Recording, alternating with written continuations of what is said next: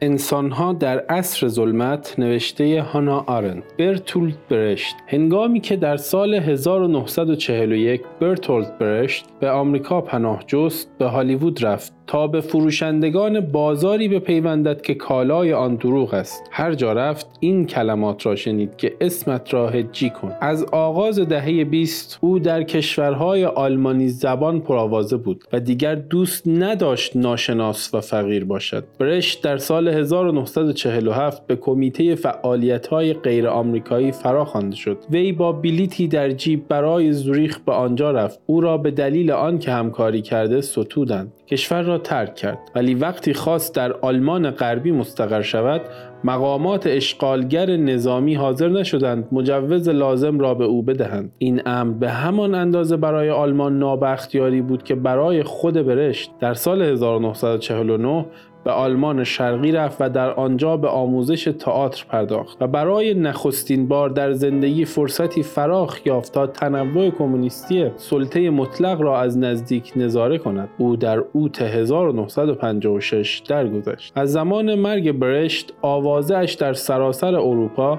حتی روسیه و نیز کشورهای انگلیسی زبان پیچید. به استثنای هفت گناه مرگبار خورده بورژوازی اثری فرعی که اچ آدن و جستر کلمن به انگلیسی برگرداندند و گالیله با ترجمه چارلز لگتن و خود برشت هیچ یک از نمایشنامه ها و دریغ تنها اندک شماری از شعرهایش با ترجمه های درخور این شاعر و نمایشنامه نویس بزرگ به چاپ رسیدند. همچنین هیچ یک از نمایشنامه هایش جز گالیله ترجمه چارلز زکتن که در اواخر دهه چهل شش اجرا در نیویورک داشت و شاید دایره گچی قفقازی در مرکز لینکلن در 1966 به زبان انگلیسی تولید درخوری نشدند. اریک بنتلی ترجمه مقبول ولی ندرخشانی را از نخستین کتاب شعر برشت دلیری نشر یافته در 1927 همراه با یادداشت‌های خوب هوگو شمیت با عنوان راهنمای پارسایی بیرون داد ولی ستاره شهرت همیشه در اوج خود نمی درخشند گرچه گاهی کمی فهم این دشوار است که آدمهایی که یک کلمه آلمانی نمی‌دانند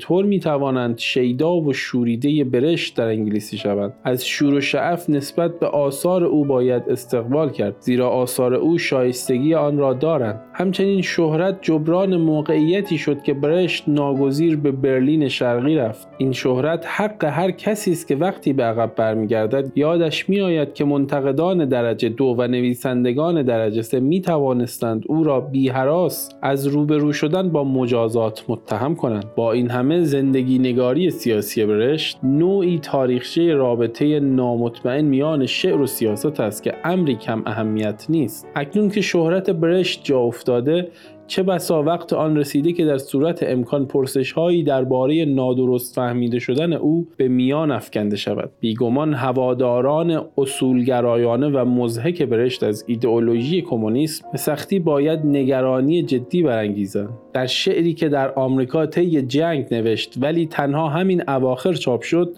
برشت خود تنها مسئله مهم را تعریف می کند. به خطاب به شاعران آلمانی تحت حکومت هیتلر می گوید حواست باشد تویی که برای این مرد هیتلر آواز می‌خوانی من می‌دانم که او به زودی میمیرد و همچنان که میمیرد شهرتش بیشتر میگسترد. ولی با آنکه او با فتوحات خود زمین را برای سکونت ناگوار کرد هیچ شعری در ستایش او ماندگار نخواهد. درست است. زودا که شیونهای درد سراسر قاره ها فرو می نشینند تا آوای سرودخانان در صدای شکنجهگر گم شود. آری آنها که خشم را ستودند نیز آواهای خوشاهنگی خواهند داشت. در عین حال این نغمه قوی محتظر است که زیباترین نغمه به گوش می آید او بی هیچ ترسی می خواند برشت هم درست می گفت هم نادرست. پس از مرگ هیتلر هیچ شعری در ستایش او یا جنگ نپایید زیرا هیچ شک از این سرودخانان صدای خوشاهنگی نداشت. با این همه صدای برشت در قیاس با هم قطاران شاعرش به اندازه کافی خوشاهنگ جنگ بود و آدم درست نمی‌فهمد چرا او شعرهایش را در آن زمان منتشر نکرد جز آن که او شاید می‌دانست چطور یک تغییر ساده نام می توانست موجب شود که شعر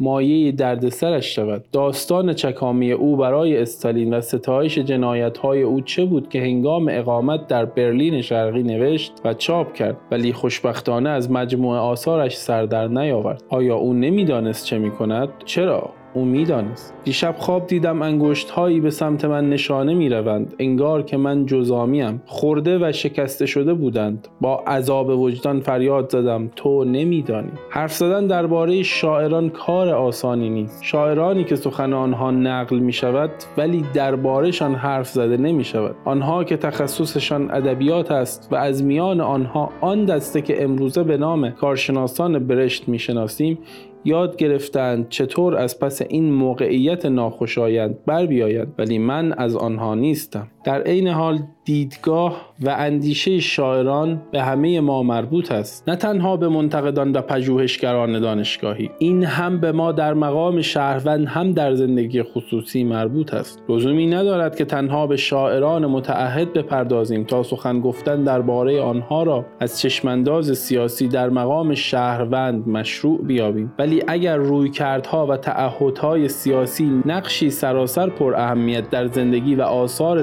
نویسنده ای داشت همانطور که در مورد برشت چنین بود برای فردی که اهل ادبیات نیست به نظر می رسد پرداختن به چنین کاری آسانتر است. نخستین چیزی که باید بدان اشاره کرد آن است که شاعران اغلب شهروندانی خوب و اعتماد کردنی هستند افلاتون خود شاعری بزرگ در جامعه فیلسوف بود ولی وی نخستین کسی نبود که به شدت از شاعران اندیشناک و ملول بود. شاعران همواره مشکل آفرین بودند. آنها اغلب گرایشی تقبیح شدنی به ارتکاب کارهای زشت نشان می‌دادند و در قرن ما رفتار نامناسب آنها در برخی مواقع حتی نگرانی های عمیقتری را بیش از هر زمان دیگری در شهروندان برانگیخته است. تنها کافی است مورد ازرا پاوند را به به یاد بیاوریم. به دلیل آنکه پاند توانست ادعای جنون کند دولت ایالات متحده آمریکا تصمیم گرفت او را به اتهام خیانت در زمان جنگ به دادگاه نکشد. در حالی که کمیته شاعران به نوعی کاری را انجام داد که دولت تصمیم داشت انجام ندهد یعنی قضاوت. حاصل این داوری اعطای جایزه به او برای نوشتن بهترین شعر سال 1948 بود. شاعران او را فارغ از رفتارهای سوء یا جنونش گرامی داشتند. آنان شاعر را داوری کردند. کار آنها داوری شهروند نبود چون آنها خود شاعر بودند. چه بسا به شیوه گوته میاندیشیدند که شاعران وقتی کج رفتاری می‌کنند شانه هایی برای کشیدن بار گناه ندارند. نباید گناهان آنها را روی هم رفته جدی گرفت ولی در این سخن گوته به گناهانی متفاوت ارجا می‌دهد. گناهان کوچک مثل آنچه برشت از سر میل مهار نشدنی برای گفتن کم خوشایند ترین حقیقت ها خطاب به زنها می‌گوید. در من مردی را دارید که نمی توانید به او اعتماد کنید. چون خوب می‌دانست که بیشترین چیزی که زنها در مرد می‌خواهند آن است که اعتماد کردنی باشد.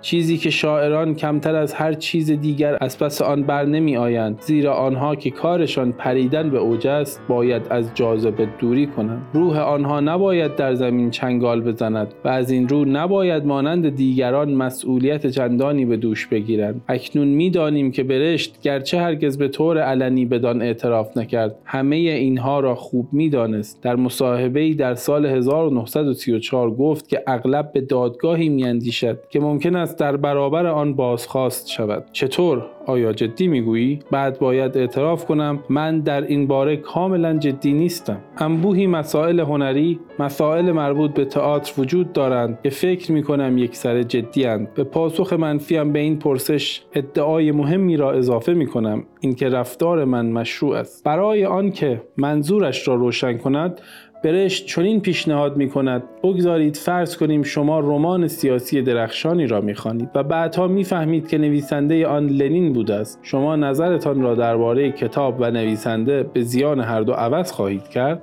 با این همه گناه داریم تا گناه. انکار نمی‌توان کرد که گناهان ازرا پاوند جدیتر بودند. مسئله فقط وادادگی جنونآمیز به بهرهگیری موسولینی از خطابه نبود. پاوند در برنامه های رزیلانه رادیوییش از بدترین سخنرانی های موسولینی فراتر رفت و با پا گذاشتن جاپای هیتلر اثبات کرد که یکی از بدترین یهودازاران در میان روشنفکران دو سوی اقیانوس اطلس است. بی تردید او پیش از جنگ و دوران جنگ از یهودیان بیزار بود و این بیزاری مسئله خصوصی اوست و به دشواری اهمیتی سیاسی پیدا می کند اما کوبیدن بر تبل چنین بیزاری در زمانی که یهودیان میلیون میلیون کشته می شدند مسئله یکسره متفاوت است. در این حال ازرا پاوند جنون را بهانه کرد و از چیزهایی قصر در رفت که برشت با کمال عقل و هوشش نتوانست در برود. گناهان برشت کوچکتر از پاند بودند ولی او بیشتر از پاند مرتکب گناه شد. چون او فقط یک شاعر بود نه یک دیوانه. با آنکه شاعران فاقد جاذبه اعتماد پذیری و مسئولیتند روشن است که همیشه نمی‌توانند همه چیز را دور بزنند. ولی جایی که باید خطی کشید و میزانی برای داوری تعیین ساخت ما در مقام شهروند به دشواری می‌توانیم تصمیم بگیریم. ویون سرانجام سر خود را خدا می‌داند شاید به حق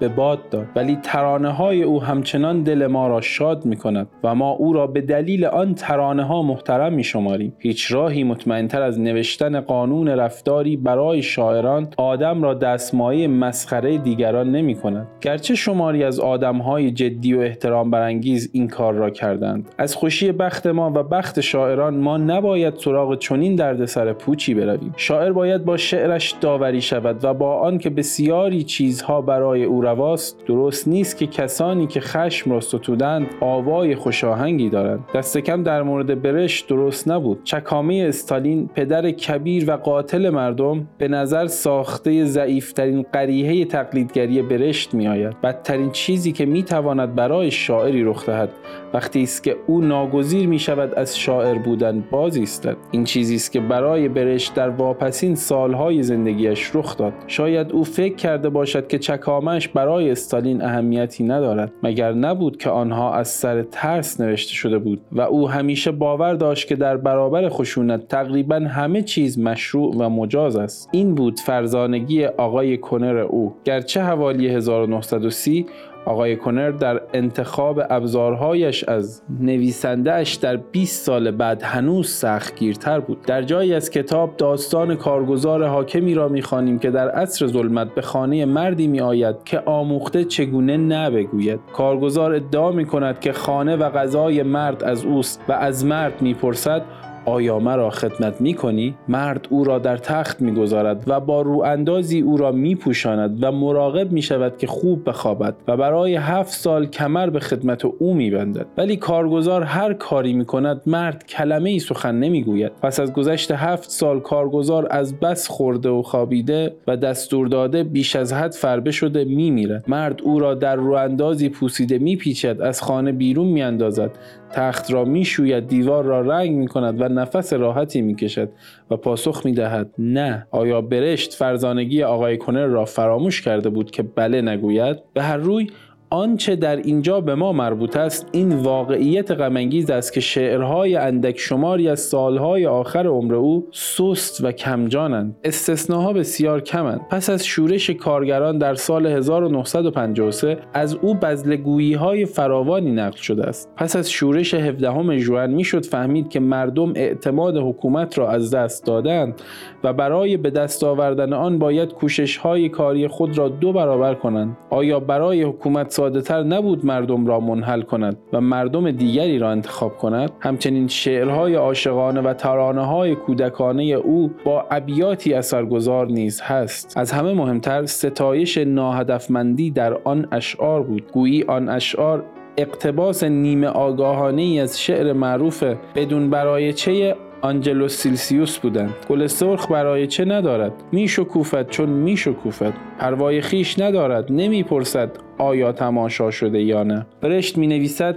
چگونه آیا آه چگونه می‌توان این گل سرخ کوچک را شرح گفت؟ ناگهان سرخ تیره و جوان و نزدیک آیا ما آه ما به تماشای او نیامدیم؟ ولی وقتی آمدیم او اینجا بود. پیش از آن که باشد انتظار او نمی‌رفت. هنگامی که روی نمود دشوار بودن باورش آه چیزی رسید که هرگز نیاغازیده بود. ولی آیا رسم همیشه چنین نبوده است؟ اینکه برشت اصلا می‌توانست چنین ابیاتی بنویسد گواهی چرخش غیرمنتظرانه و سرنوشت سازی در روحیه شاعر است. تنها شعرهای اولیش راهنمای پارسایی همان فارغ بودن از رنگ تعلق به هدفها و مسئولیتهای این جهانی را نشان می‌دهد و به جای لحن شور و وج یا سرپیچی و تمرد قبلی حالا آرامش بهت و حقشناسی خاصی نشسته است. یکی از فراورده های عالی این سالهای اخیر دو قطعه چهار بیتی عاشقانه است. به سبک ترانه های کودکان و در نتیجه ترجمه ناپذیر. همه چیز گواه آن است که شاعر صدای تازه یافته. چه بسا نغمه قوی محتظر است که زیباترین به گوش آید.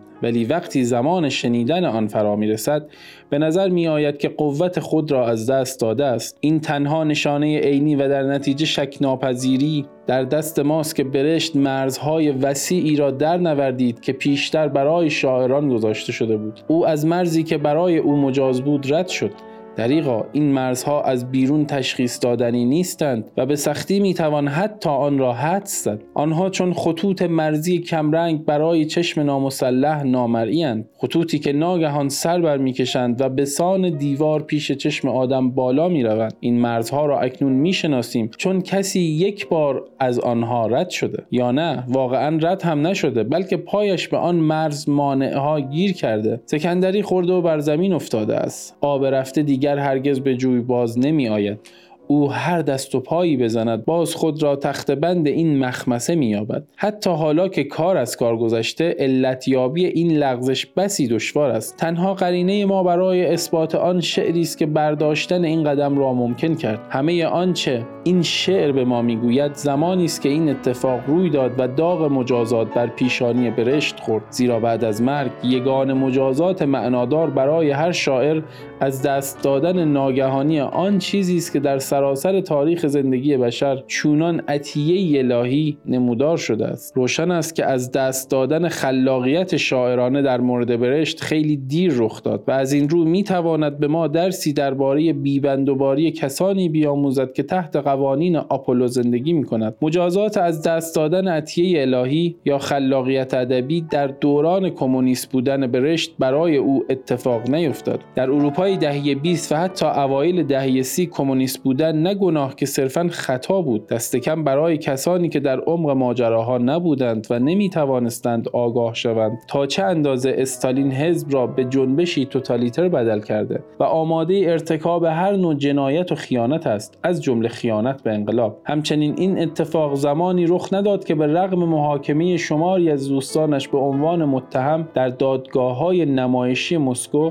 برشت حاضر نشد از حزب فاصله بگیرد. او این کار را طی دوران جنگ داخلی اسپانیا هم نکرد. وقتی باید فهمیده باشد که روسها هر کاری بتوانند علیه جمهوری اسپانیا انجام می‌دهند و از بدقبالی اسپانیایی ها استفاده می کنند تا نیروهای ضد استالینی داخل و خارج حزب را روی هم بریزند. در سال 1938 او گفت راستش من هیچ دوستی در اینجا ندارم و مردم هم در مسکو دوستانی ندارند مثل آدم مرده. در دوران پیمان هیتلر استالین هم برشت سخنی به اعتراض نگفت. چه رسد به آن که رابطه اش را با حزب به هم بزند؟ به عکس در قیاس با تولید او در سالهای جوانی زمانی که او هنوز تحت تأثیر ایدئولوژی قرار نگرفته بود و خود را منقاد هیچ نظم سیاسی نکرده بود. سالهایی که او در مهاجرت گذراند نخست در شهر دانمارکی سویدنبرگ و سپس در سانتا باربارا از نظر آفرینش ادبی بهترین سالهای زندگی او بودند. سرانجام عذاب از دست دادن خلاقیت وقتی فرود آمد که برشت در برلین شرقی مستقر شد جایی که او می توانست هر روز معنای زندگی تحت رژیم کمونیستی را برای مردم لمس کند. برشت قصد نداشت در آلمان شرقی مستقر شود. از دسامبر 1947 تا پاییز 1949 او در زوریخ به انتظار جواز اقامت در مونیخ ماند و تنها وقتی همه امیدش را برای به دست آوردن آن از دست داد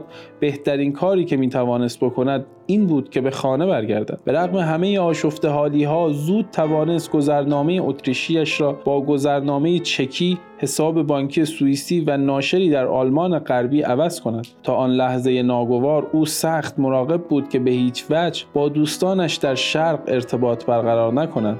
در سال 1933 وقتی بسیاری از دوستانش احمقانه باور داشتند که می توانند در اتحاد جماهیر روسیه پناهندگی بگیرند برشت به دانمارک رفت و در راه ترک اروپا در آغاز جنگ گرچه از مسیر ولادیوستوک با آمریکا آمده بود توقف چندانی در مسکو نکرد و روسیه را در آن زمان که پیمان هیتلر استالین منعقد می‌شد گزینه ممکنی برای پناهندگی نمی‌دید. از حزب کمونیست فرانسه هرگز چیزی آیده برشت نشد. در کشورهای غربی هم از آغاز تا پایان تنها در مراسم رایگان از او قدردانی می‌شد. جدا از این واقعیت برشت لابد میباید بایست نگران آن باشد که واقعیت اتحاد جماهیر شوروی بتواند بر فاصله شعری چیره شود که حتی در دوران تعهد عمیق او به آرمان کمونیسم از پس حفظ آن برآمده بود. همان گونه که این فاصله زیر فشار به مراتب کمتر وحشتناک واقعیت آلمان تاب نیاورد و از میان رفت. عنصر بسیار پر اهمیت بازیگوشی و عدم جدیت در آثار برشت در همنشینی با همان امور موحشی که روزگاری به شوخیشان گرفته بود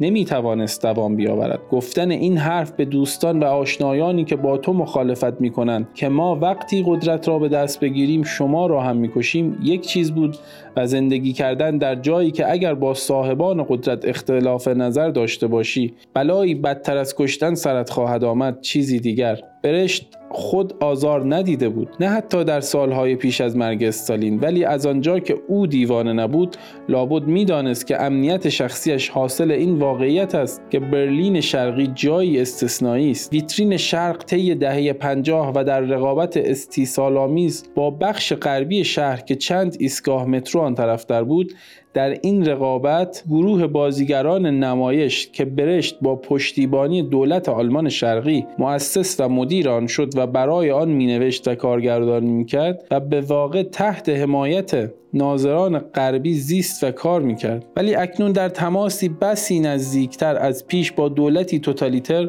و شاهد رنج مردم خود با چشمهای خیش است. پیامد این وضع آن بود که در این هفت سال نه یک نمایشنامه تولید شد نه یک شعر درخشان. او حتی نوشتن رقص مرگ سالزبرگ را که در زوریخ آغاز کرده بود به پایان نبرد. اثری که روی داوری بر پایه پاره از آن شاید می توانست یکی از نمایشنامه های مهم برشت به شمار آیند برشت از مخمسه ای که گرفتارش بود آگاهی داشت و می‌دانست که او نمی‌تواند در برلین شرقی بنویسد. طبق گزارش ها کمی پیش از مرگش خانه ای در دانمارک خرید و در نظر داشت که به سوئیس نقل مکان کند. هیچ کس به این اندازه برای رفتن به خانه ناآرام نبود.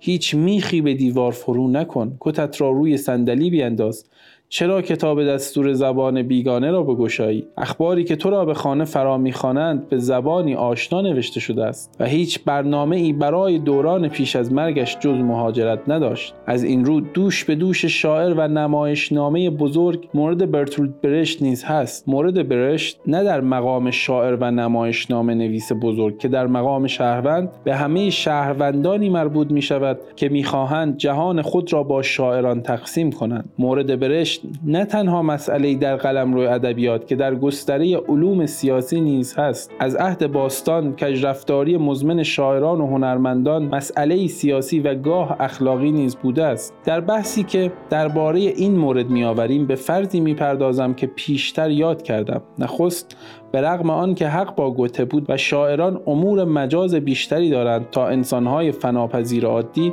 گناه می تواند چنین عظیم باشد که شاعران نیز باید بار کامل مجرمیت و مسئولیت آن را به دوش بکشند. دوم تنها راه تعیین روشن میزان عظیم بودن گناهان گوش دادن به شعر آنهاست. یعنی فکر می کنم توانایی نوشتن بیتی خوب یکسره در اختیار و به فرمان شاعر نیست بلکه نیاز به کمک نیز دارد چون قریحه شاعرانگی به وی داده شده و او می تواند آن را تباه گرداند و از دست بدهد برای ارتباط با ما آیدی صوفی underline کاپل را در اینستاگرام جستجو کنید.